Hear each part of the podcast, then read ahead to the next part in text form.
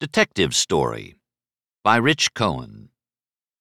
Nick Pizzolatto provided HBO with a dazzling new hit, True Detective, then upped the ante for his second season, beginning this month. A former writer's room colleague charts Pizzolatto's rise and the risks he's taking. When I first met Nick Pizzolatto, he was teaching creative writing at DePauw a small liberal arts college in Indiana. He was a young professor at work on his first novel, seemingly just another member of the academic multitude. But there was something different about him, something edgy and strange you noticed right away. He registered as bigger than his moderate size, powerful, with a wicked grin. He had an old fashioned intensity. We spoke for a few minutes, then, a few minutes later, I forgot all about it. That was in 2008, two days before yesterday. The next time I met Nick Pizzolatto was in a bungalow in Hollywood. I'd been hired to work in the writer's room of Magic City, the Starz show about Miami Beach in the late 50s, and the scene around a hotel much like the Fontainebleau. The show's creator and executive producer, Mitch Glazer, was introducing me to the other writers, when a young man in jeans and a leather jacket smirked from the couch, saying, I know you. We had a serious conversation once in Indiana. We talked about God. Don't you remember? I spent the ensuing weeks across a table from Nick, hashing out plot lines. It gave me a chance to study him at close quarters. No one was more vehement about character and motivation than Nick. Now and then he'd do the voices or act out a scene, turning his wrist to demonstrate the pop pop of gunplay. He was 37, but somehow ageless.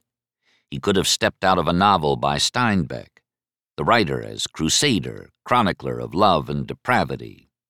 His shirt was rumpled, his hair mussed, his manner that of a man who just hiked along the railroad tracks or rolled out from under a box. He is fine featured, with fierce eyes a little too small for his face. It gives him the aura of a bear or some other species of dangerous animal. When I was a boy and dreamed of literature, this is how I imagined a writer a kind of outlaw, always ready to fight or go on a spree. After a few drinks, you realize the night will culminate with pledges of undying friendship or the two of you on the floor trying to gouge each other's eyes out. Working on a television show is surprisingly intimate. You talk and argue and make up day after day. Such relationships usually end gradually. This one ended abruptly. I won't go into too much detail, but let's just say Nick slammed his hand on the table, then stormed out, vanishing in a cloud of expletives. I was on the porch a few minutes later when Nick screeched out of the lot in his beater, an angry man in a small car the interior filled with his fury. That was in 2012, the day before yesterday. The last time I saw Nick Pizzolatto was just a few months ago in downtown Los Angeles, on the set of the second season of his brilliant and astonishingly successful HBO crime series, True Detective. I stood outside his trailer like a supplicant, surrounded by handlers, as anxious as a pilgrim. The critical acclaim for his show, its noirish mood and cult like aura, the way its heroes seemed to shamble after some esoteric, Pynchonesque truth, had turned Nick into something more than just another TV writer or showrunner. He'd become an auteur, rich with wisdom, packed with answers. Stepping out of the trailer, he enfolded me in an all encompassing hug. He was the same, but different having joined the upper echelon of the upper air, knighted by showbiz. What had been rumpled was now smooth, what had been dirty was now clean. He led me inside where I watched as he polished dialogue for a scene he'd shoot later that day. An assistant quietly placed what looked like a power drink at his side, the top pre loosened, then stepped away. When I first met Nick in Indiana, I thought he was in my life. I now realized I'd been in his life. I was just another one of the technicians at ground control, watching the rocket make its way from launch pad to deep space. corduroy coat wearing professor to writer's room hack to Orson Welles in three blips across the radar screen. We sat and talked about the show and its success, writing and its rewards, innocence and sin. Nick has an overripe, slightly highfalutin way of talking that I might attribute to the suddenness of his rise if it were not how he spoke from the beginning, which always made him such a pleasantly anachronistic figure. I wouldn't say True Detective is even a show about ideas as much as it's a show about intimacies, he told me. The forced intimacy of two people sharing a car, the intimacy of connections you don't get to decide. I write best about people whose souls are on the line. Whatever we mean when we use that word, I certainly don't use it in a religious sense, but the essence of who you are, that's on the line. At its simplest level, everything I've ever written about, including this and season one, is about love. We transpose meaning onto a possibly meaningless universe because meaning is personal. And that question of meaning or meaninglessness really becomes a question of what do you love? Nothing? Then you've got a good shot at a meaningless existence. But if you love something, how do you love within the necessities of life and the roles you have to play? I can see that that's been one of the defining questions of my adult life and work. How do you love adequately? Nick's assistant rapped three times. The actors were ready. We went to a sound stage, part of which had been made into a dive bar and part of which had been made into the sort of basement where beefs are settled. The second season of True Detective dispenses with just about everything that made the show a hit character, plot, setting.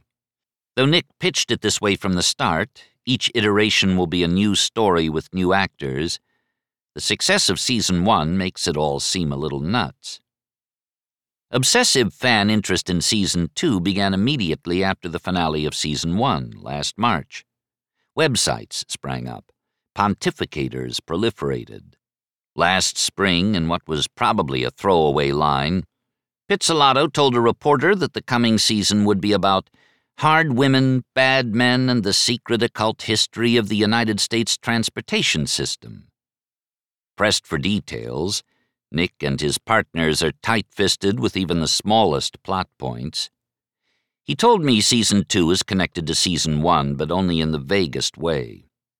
It's very flattering that hashtag True Detective Season 2 thing people were doing with just two actors together and stuff, he said. But why would I do another buddy cop show? I think whatever I had to say about the buddy cop genre, I said. Do you really just want to see two stars riding around in a car talking? He described the new season as a detective story in the manner of Oedipus Rex, in which the detective is searching and searching and searching, and the culprit is him. If you've thrown out everything else, why even stick with detectives? It puts you in everything, he explained. That's why they're great engines for stories. They go everywhere. A detective story is really just the way you tell a narrative. You start with the ending. At the end, this person is dead. Now I'm going to go back and piece together the story that led to it. It's about the final unknowability of any investigation. When I pushed for specifics, season two features Vince Vaughn, Colin Farrell, Rachel McAdams, and Taylor Kitsch. Nick suggested I look into the history of Vernon, California, a tiny industrial city a few miles south of downtown Los Angeles. Vernon, which as of 2013 had just 114 inhabitants, is home to factories of the polluting variety, slaughterhouses, and chemical plants. Used as a dodge and a tax haven, it's been controlled by just two families for most of the last century and recently came under intense scrutiny, with press and prosecutorial interest in public officials who never seemed to stand for election. Colin plays a former LA County Sheriff's deputy who made a fateful decision on his path that intimately linked him and Frank, a career criminal played by Vince Vaughn, and started him on a spiral away from the type of man he was supposed to be, Nick told me. At the point we run into him, he's a detective for this city within LA County that's almost entirely industrial. He's indebted to, employed by, and somewhat friends with Frank. They get drawn together because of various collusions around the murder of this figure, this city manager. Nick is sitting in a director's chair before a bank of monitors. An executive producer, Scott Stephens, is at his side, but Nick is running the show. Vince Vaughn enters, in a suit, tall and dapper, light on his feet, lithe. Nick nods, cameras roll. Frank, a thug who tried to go straight but feels himself pulled back in, argues with a Mexican cannonball with silver teeth. In take after take, the cannonball delivers the same line. You ain't that thing you used to was, Frank. Then the men fight, Frank twisting the Mexican's lip, riddling him with blows, and finally going to work with a drill that just happens to be at hand. Early in the history of film, when the big time writers of the day, Fitzgerald most famously, were offered a role in the movies, they decided to write for the cash, forswearing deeper participation in a medium they considered second rate. Perhaps as a result of this decision, the author came to be the forgotten figure in Hollywood, well paid but disregarded. According to the old joke, the actress was so stupid she slept with the writer. This situation began to change with the emergence of a new kind of television show and a new kind of auteur a writer who takes on the role of the big time director, involved in every aspect, from casting to editing. What probably started with David Lynch and Twin Peaks in the early 1990s continued through a run of great shows The Sopranos, The Wire, Deadwood, Mad Men. Pizzolatto is now attempting to take the next evolutionary step. Some part of the success of The Sopranos is attributed to James Gandolfini as some part of the success of Mad Men is attributed to Jon Hamm, as some part of the success of True Detective is attributed to Matthew McConaughey. Credit and power are shared. But by tossing out that first season and beginning again, Nick has a chance to finally undo the early error of Fitzgerald and the rest. If he fails and the show tanks, he'll be just another writer with one great big freakish hit. But if he succeeds, he will have generated a model in which the stars and the stories come and go, but the writer remains as guru and king. Landscape with figures. When I talked to Vince Vaughn, he alluded to early difficulties in Pizzolatto's life. After what he overcame, you know, he's got character.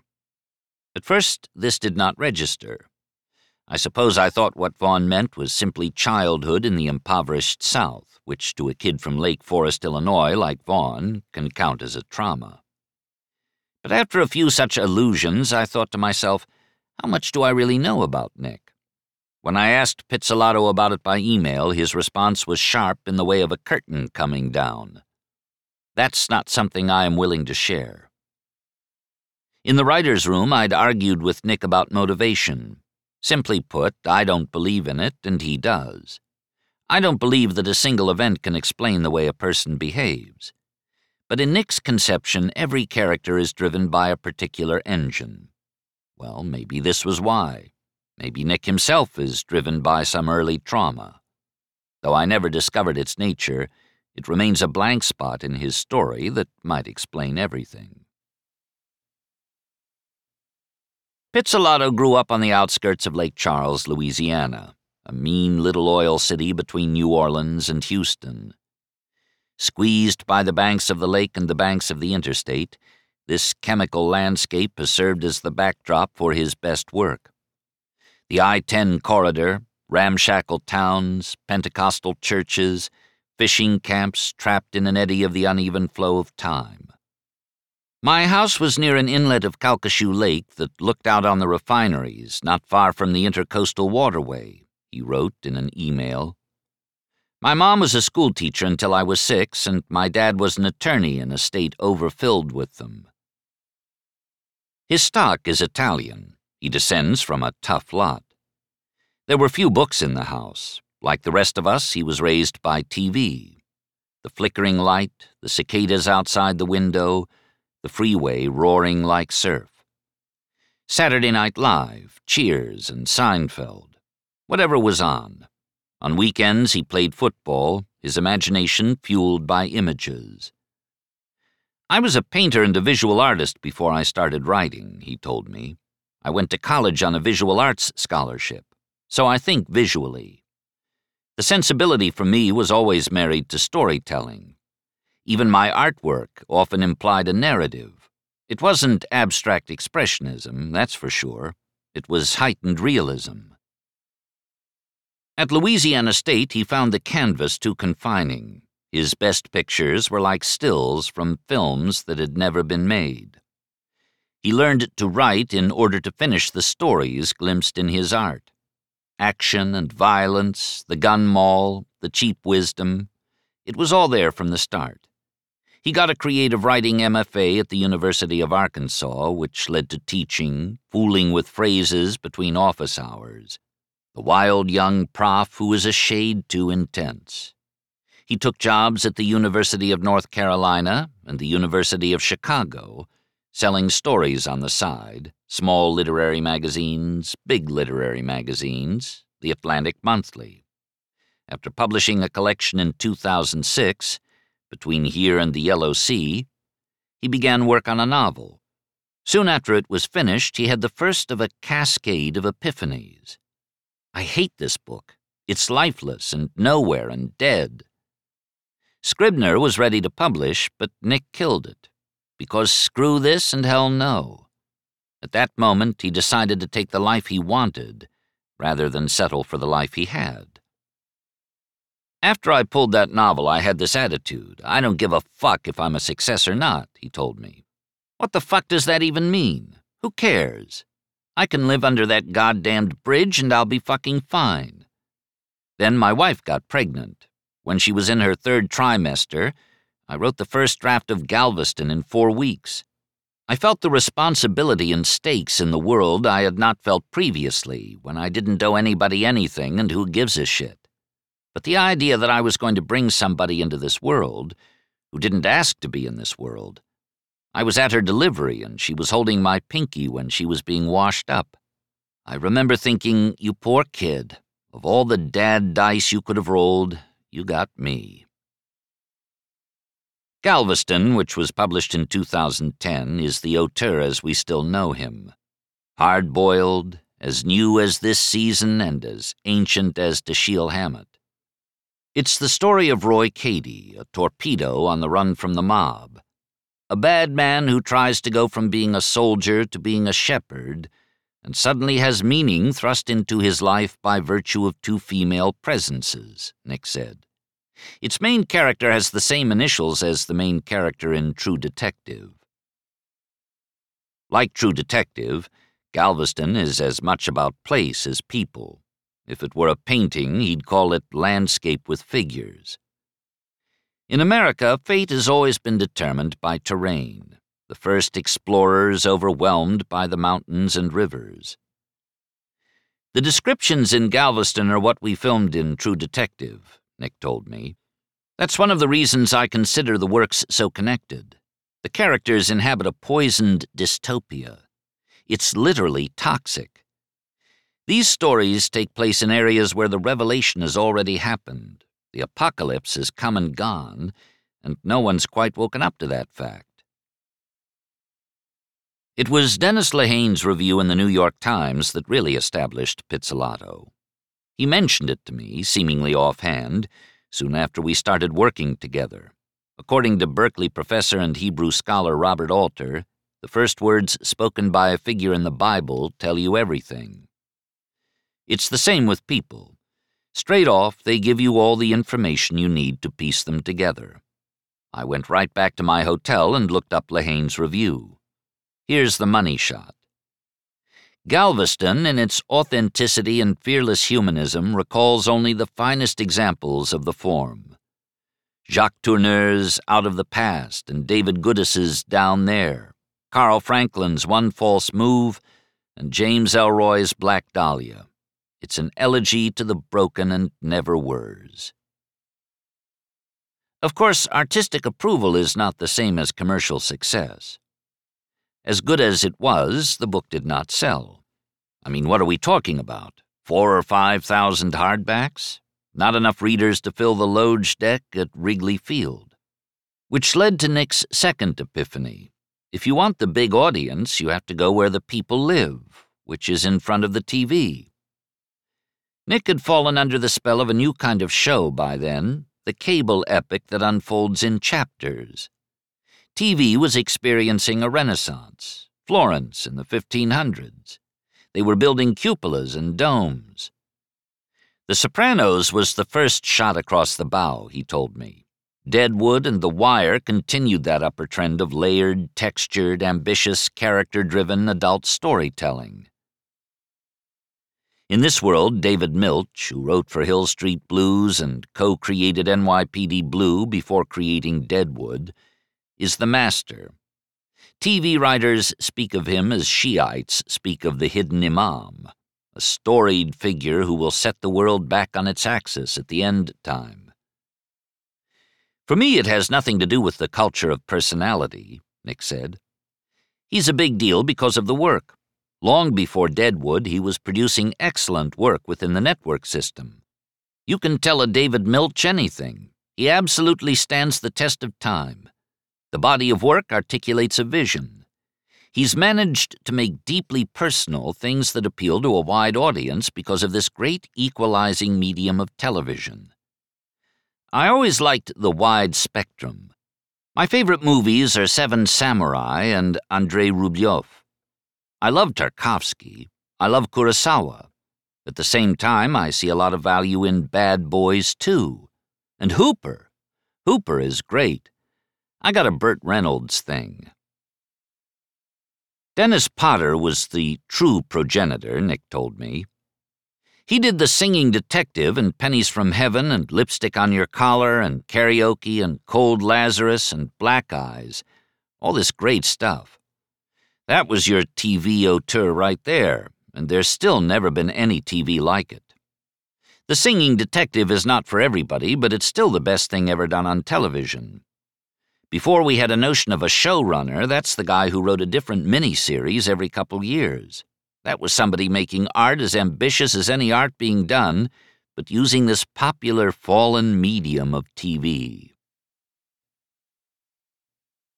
The Writer's Room In the months that followed the publication of Galveston, Nick was like a man walking around and around a building he loved, the building of big-time showbiz, searching for a way in. He finally found his open window in 2010 when producer Jean Doumanian optioned his novel and hired him to write. Script writing came easily, Nick said. I found it liberating because of its constraints. With a novel, you're staring at this infinity of possibilities. Even though you take a point of view, you can describe anything you want, be as discursive as you want. Drama brings everything down to character and action. That's it. I found that those constraints freed me from the paralysis of the full menu. In the process, and here's a crucial bit, Nick acquired a Hollywood agent who, in the way of any such agent, asked if he had any ideas for shows. Do I? Thus began a fevered period in the life of the writer who churned out product like Detroit, scenario after scenario, including a rough outline for True Detective. Talky and idea driven, it was unlike any police show. Two detectives wandering the waste in a gas guzzler, trailing a killer whose pattern of victims, living and dead, might describe the nature of the universe. The agent sent Nick's pages around. Matthew McConaughey's interest would prove crucial enabling the show to attract other actors, including Woody Harrelson, which meant pitching it as a can't miss package instead of as a show by an academic in love with nothingness.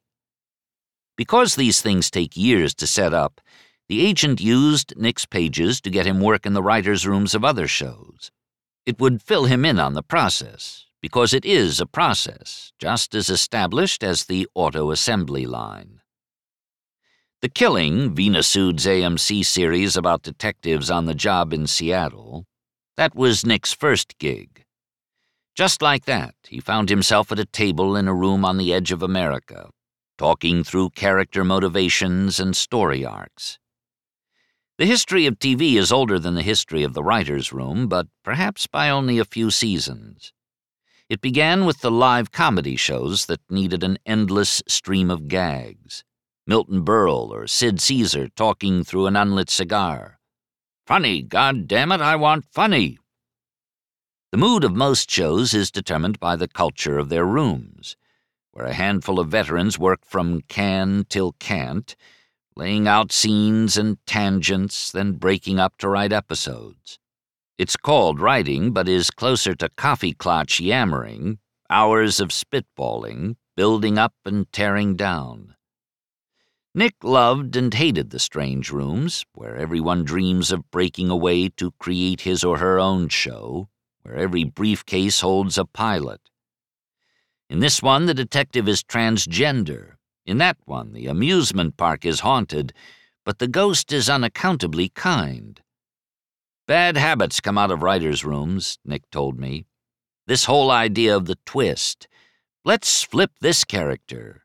That's Writer's Room 101 for we never had a plan. What do we do? Let's make somebody you thought was good bad or somebody you thought was bad good. What a neat reversal. It's almost a workshop mentality. Everybody's got to raise their hand to feel involved, to validate themselves. You get into tug of wars between egos. I've seen story points decided wherein the discussion had gotten so far away from character, you wonder what's driving the story other than a pair of ideologies arguing with themselves in a room. One of the great, great things about The Killing was that the creator, Veena Sud, allowed her writers to go on set and effectively produce their episodes, Nick continued. That was the greatest TV school because it's sink or swim. If you're going to swim, you learn very quickly what everybody does. You learn how the lines of communication work. You learn the language of the business and what has to happen to make a television show. She was a very generous boss. I got to do that for two episodes. I felt like, okay, I can do this. I asked Nick if the experience was terrifying. After all, some people become writers because they're too awkward, introverted, low talking, unsightly, and non communicative to deal with fellow humans. But watching Nick on the set, you realize he has two personas the guy in the room churning out pages, and the guy in the action with cameramen and actors, more akin to a band leader or wizard working levers that send puppets across the scrim. I thought it was thrilling, he told me. I'm passionate about the medium. I like thinking on my feet. I prefer action to the periods of deliberation that often precede action. I really enjoy relationships with the actors because the actors are the only people who care about characters as much as I do. Magic City Pizzolatto wrote two episodes of The Killing, then went away from there. A few months later, he was across from me at another table in another room, piecing together season two of Magic City. Each day started with food and ended with food. In this way, life in the room resembled life aboard a cruise ship. In the hours between, we filled in a whiteboard which had been divided into eight squares, each representing an episode. We'd invent the arc of each character, then break the arcs into scenes and place them beside other scenes. An episode was solved in the way of a crossword puzzle, with every beat determining or revealing every other beat. Now and then someone had a good idea. It was written on the board. Now and then someone had a bad idea. It was written on the board. It was unnerving being on the other side of this process. I didn't become a doctor because I enjoy having a body and fear knowing too much about its functioning will make me self conscious and ruin my life. Same with TV. I've never really been able to lose myself in a show since working on Magic City. Every time a plot takes an obvious or stupid turn, I can hear the writers arguing in the room. I admired Mad Men because the main characters did not all tumble into bed. For example, Don never slept with Joan. A character list is, after all, a collection of dolls. If you've ever owned dolls, you know that every doll will eventually press faces with or fight every other doll. It's the nature of probability plus time. everything that can happen will. Nick was younger than the other Magic City writers and clearly on the rise. Opinionated but open, a first class listener, funny, occasionally sweet. He made you feel okay even when your idea sucked. He seemed perfect for TV, as his thought process unfolded like a show. Action and color, dark turns and surprising reveals. His eyes turned hot and visionary as he spoke. He sat back and sneered. His phone flashed. His phone flashed all the time. Big things were happening for him elsewhere. Even so, Nick kept his focus, determined to crack each character. Okay, okay, but what's really driving this guy? If you understand what he wants, you'll understand what he does. I've never met a less sentimental person than Nick. His worldview is brutal. The metaphysical is dismissed with a wave of the hand. People are driven by hunger and need. There's only right here, right now. It's unclear if this is how Nick experiences life or if it's just how he writes television, or if there's a difference. Season 1 As I said, everyone in that room had a pilot in his briefcase. What makes Nick different? His show got made. His dream came true. Soon after he left Magic City, notices began turning up in the trades. Pizzolatto's True Detective picked up by HBO. Harrelson was attached to play Detective Hart. McConaughey had been hooked by the crazy philosophizing of the other detective, Rust Cohle. We are things that labor under the illusion of having a self, this accretion of sensory experience and feeling, programmed with total assurance that we are each somebody, when in fact, everybody's nobody. Hart was someone and territory closer to what I had done in previous work, McConaughey told me by email. But this Rustin Cohle guy was someone I couldn't wait to turn the page and hear what came out of his mouth. I think the honorable thing for our species to do is deny our programming, stop reproducing, walk hand in hand into extinction, one last midnight, brothers and sisters opting out of a raw deal. Nick wrote the remainder of season one in Sherman Oaks, where he lived with his wife and daughter. I read a lot of police manuals, he told me. I read true crime accounts by cops.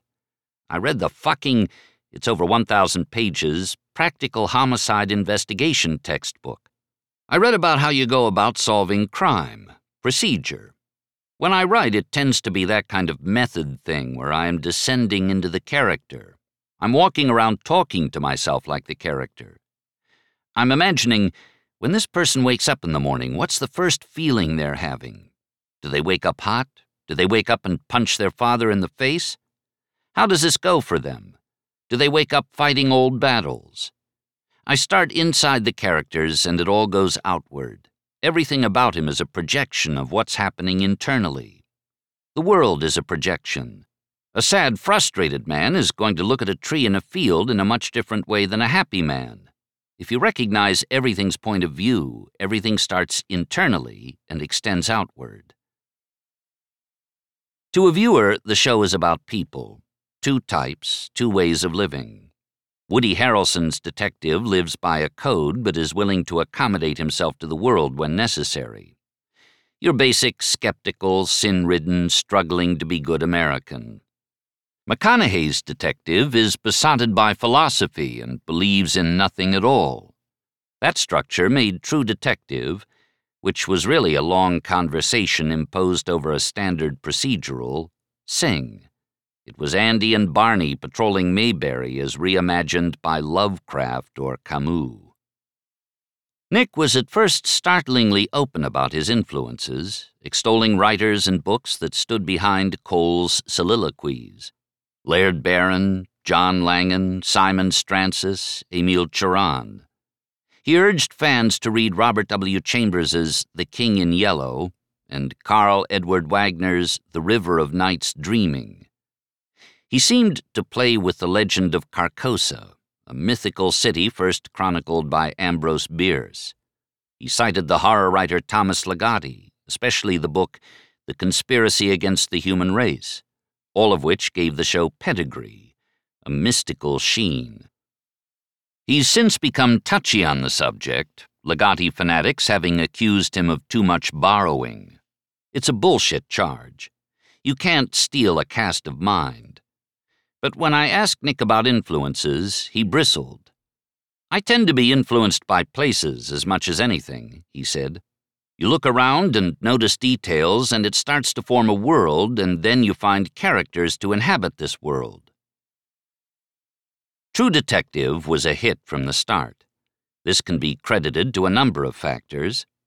There was the look of the show, for one thing, the weird landscapes and streets, the first season having been filmed around New Orleans, on the bayou, in abandoned churches and inlets, the strangest part of America everything south of New Orleans having been built by sediment carried down the Mississippi. Not land, fill. The innards of the continent vomited into the Gulf of Mexico. From the air, the islands looked like green suds. There was the cast and crew, all the storied professionals HBO assembled around the fledgling showrunner. They made True Detective play less like TV than a film circa 1975 and of course, there were the stars, especially McConaughey, who became Rust Cohle. Here was the McConaughey we'd dreamed of since Dazed and Confused. Poetic, over the top, camp. Nick brought out what had been implicit but hardly ever realized. McConaughey, as he exists today, the man in the Lincoln commercials, is Pizzolatto in the writer's room. Me, is Louisiana as scary as it seems in the show? McConaughey. I don't find it scary. I find it mysterious.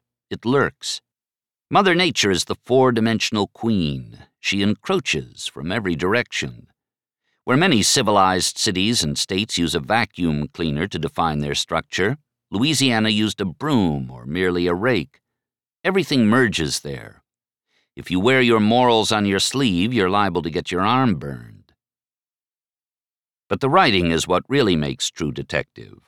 Nick might be the best in the business today. They sent me a 600 page script, T Bone Burnett, the show's musical director, told me. I read it and thought, this is a Faulkner novel disguised as a TV show. Milch and Nick are very similar, said executive producer Scott Stephens, who worked on Deadwood and True Detective. Nick's writing inflames people's passions, just like Milch's writing. It's hard to quantify. I don't understand it, but it's a visceral feeling when you read it. It affects you emotionally. Season 2 Years ago, I met a record executive who'd auditioned and rejected MC Hammer. The rapper accosted the executive at a banquet as his song, Can't Touch This, was topping the charts. You fucked up, man. Turned me down, and now I got the biggest hit in the world. That's not a hit, the executive said. It's a freak. What's a freak? A hit is a hit. You follow it with other hits. But no one knows what to do after a freak. The first season of True Detective was a freak. It ushered Nick, without prelude, to the first rank. Everything depends on what he does next. The second season, terrible or sublime. He actually referred to it as his second album. Nick's temperament, which is old school, fiery artist, suits the task. He's not a trimmer, nor a hedger of bets. He's a big personality, the crazy fuck who, having won a pile of chips, and it's two in the morning and the casino is filled with sharks, pushes it all back to the center of the table. What even makes it the same show? I asked. What do you mean? You've got new actors, new characters, new plot lines. He thought a moment, head in hand, fingers drumming on his temple. Sensibility, Nick said. Me. Crime, detectives, intimacies, and ideas, but it's all just me. That's what makes it the same show. Nick does not say exactly where the idea for the second season originated, but it seems to have grown out of the news. The B section of the paper, where reporters chronicle crime in places like Vernon, where immigrants toil in the factories of the rich. He established a few simple conflicts a killing and a cop, a gangster who wants to go clean, then started writing. Casting began after he wrote the first two episodes. Once I have my actors, he explained, I find myself writing towards what I see in them, the strengths I think they have, even strengths that may have gone untapped. Colin Farrell would be the detective. Taylor Kitsch would be an Iraq War veteran turned cop. Rachel McAdams would be a tough minded sheriff. The most surprising choice was Vince Vaughn as the criminal, the dark heart. Though Vaughn's career began with serious roles, he's made his name in the broadest kind of comedy. Nick recognized something else the flip side of all that manic energy, the threat beneath the energy of a film like Swingers. I saw power and a fierce intelligence that you could imagine going unhinged, Nick explained. I remembered his earlier dramatic work and knew people don't lose that stuff. It's just that they get pigeonholed. Here is Nick Pizzolatto, the movie star whisperer. He'll do for Vince Vaughn what he did for Matthew McConaughey, bring out what's been obscured by the kind of movies he's made. I felt like I could do a lot with the guy, Nick told me. I could show people stuff from Vince Vaughn they hadn't seen before, the Vince Vaughn they always wanted, without knowing it. Other than sharing credit with novelist Scott Lasser on two episodes, Nick wrote the second season by himself in Ojai, California, 80 miles northwest of Los Angeles, where he moved not long ago. Most show creators assemble a writer's room for that all important second season, Nick does just about all the writing himself. He wrote the whole first season. Nobody does that, Vaughn told me, laughing. That's insane. I work more efficiently on my own, Nick explained. I suppose it's that ingrained authorial sensibility. If I'm making a movie or a show or whatever, I'm expressing something on a personal level, or else it doesn't mean anything to me. If I'm doing that, it works better without a committee. I had a big whiteboard which I covered in post it notes, he went on. Every character was a different colored note. I did horizontal bars for eight episodes. Some days I set myself a certain number of pages or a specific scene. If I finished early, great. If I didn't finish on time, I had to stick around. I've learned to take care of myself. I get lunch, put on Seinfeld, and do 45 minutes of yoga. I become very raw emotionally, when I'm writing. A good steak could bring me to tears. I'm very porous. My membrane isn't solid. And then I gradually come out of that, and it's time to join the circus. City of Industry In this case, the circus is a collection of sets and trailers in the City of Industry, on the eastern edge of Los Angeles an industrial park where I watched Vince Vaughn and Taylor Kitsch work their way through a handful of scenes. Nick was the most interesting character out there, racing from here to there, running lines with actors, explaining mood and the meaning of each exchange. Text, subtext. He stood with Vaughn almost out of earshot, discussing the difference between what is said and what is implied. In the evening, he briefed Kitsch, explaining the psychosis of a traumatized soldier. You want it, but don't know how to say it, so you say this instead. As the crew set up cameras beneath the bleachers of a dirt bike track, Nick retreated to his trailer to punch up dialogue. When it works, his keyboard goes like a Tommy gun. When it doesn't, he sits back and stares out the window. The San Gabriels, the evening wind, big trucks groaning in the passes. In a few hours, he'll return to his family in Ojai. Meanwhile, he's here, entirely present in this interregnum between seasons. The show running auteur a moment before the next moment. You can taste the danger, a hint of mercury in the water. Nick will have to pay for the sin of his success, as everyone pays for everything. He raised the bar too high that first season, People want answers from a show like that. They want to be told what to think and how to live. Of course, a show can't give those kinds of answers, because even a great show is made not by God, but by a TV writer with black pens, whiteboards, takeout menus, and research.